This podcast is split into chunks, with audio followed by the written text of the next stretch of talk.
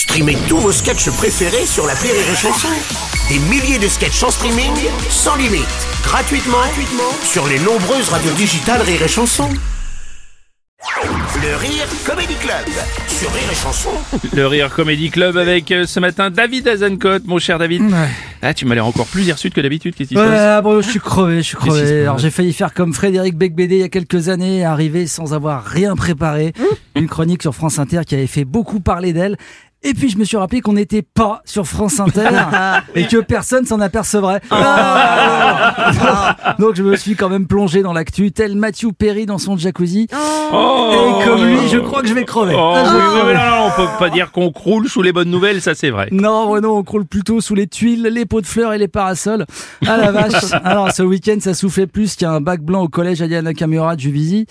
Non, non, non, la seule bonne nouvelle, c'est que Hassan Nasrallah, le chef du Hezbollah libanais, a Oui. prudemment ordonné un soutien à distance à ses collègues du Hamas. Hein, comme il le dit, euh, la guerre totale avec l'ennemi reste possible, mais on va courageusement opérer un recul tactique. Attention, ne prends pas les pieds dans ta robe. En même temps, le Liban ressemble déjà à un sac de gravier de chez Jardiland. Hein, c'est peut-être pas nécessaire que l'armée israélienne repasse dessus. Alors, apparemment, apparemment, Hassan était un peu chafouin parce que le Hamas n'a même pas prévenu le Hezbollah de l'attaque du 7 octobre. Rien, pas même un coup de fil, un petit SMS ou un petit lol. On est parti décapiter des gosses de 12 ans et des vieilles dames en déambulateur sur leur boucle WhatsApp. Terroriste ou quoi? Quoi couper Alors, sérieux entre vieux potes, ou là, ça se fait pas. hein. Oh, c'est- c'est compliqué, c'est vrai pour les humoristes ces temps-ci. Tu as vu euh, ce qui arrive à Guillaume Meurice là, après qu'il ait traité euh, Benjamin Netanyahou, Netanyahou, je vais y arriver, de nazi sans prépuce. Oui, et Bruno, hors de question d'attaquer la liberté d'expression d'un collègue. hein. Je suis Charlie, et puis euh, j'ai suffisamment d'emmerde de mon côté. Et puis, et puis, tu sais, l'humour, c'est comme la baise. Parfois, c'est dedans, et parfois, on se trompe de... Voilà, Oui, celle-ci, oui, par- mais- celle-ci, par exemple, elle est pas, elle est pas ouf. Mais, mais reconnaissons qu'il y a bien eu des nazis sans prépuce, mais des vrais cette fois, et pas de bol, c'était des musulmans. Et oui, en 1943, la 13e division SS, dite Anchar ou Poignard, composée de musulmans des Balkans, est créée par Hitler sous le patronage du grand mufti de Jérusalem, soit l'alliance de la choucroute et du shawarma. Ramez-moi de la sauce arienne, chef Oh bon. bon, en tout cas, Adèle Vendrette, la directrice de France Inter, est bien emmerdée en ce moment. Ouais, en même temps, c'est la meuf de Raphaël Enthoven, le cocaïnomane le plus incontrôlable de X, anciennement Twitter. D'ailleurs, lui-même est anciennement philosophe.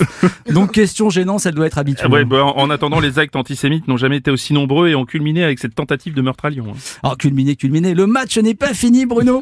Et d'ailleurs, big up à l'imam de Beaucaire dans le Gard, jugé pour avoir incité à tuer des juifs en toutes lettres sur Facebook. Facebook, le ringard. Et qui a dit à son procès, euh, l'erreur est humaine, c'est une maladresse de ma part, j'ai mal compris un hadith. Euh, ce, qui est, vraiment l'équivalent islamiste du euh, je te jure chérie, c'est pas ce que tu crois, je ne connais pas cette édite. Alors, alors j'entends déjà ceux qui mettent antisémitisme et islamophobie dans le même sac, et pourtant la différence entre antisémitisme et racisme anti-musulman saute aux yeux en matière d'immobilier locatif. Oui, le musulman est discriminé. Il aura plus de difficultés à trouver un appartement, alors que le juif trouvera sans problème un F3 ou se faire poignarder. Ah oui, eh oui. Alors, alors oui, personnellement, j'aimerais beaucoup que plutôt que d'organiser une énième manif contre l'antisémitisme qui ne réunira comme d'hab que les juifs et Philippe Torreton, l'ensemble des Français de toutes origines, de toutes confessions mettent une mezouza à leur porte. Hein, ce serait une belle façon de montrer leur solidarité avec les juifs de France. Et en plus, mon cousin Maurice fait des prix de gros. Alors, franchement, alors, alors, vérité. Le Rire Comedy Club avec David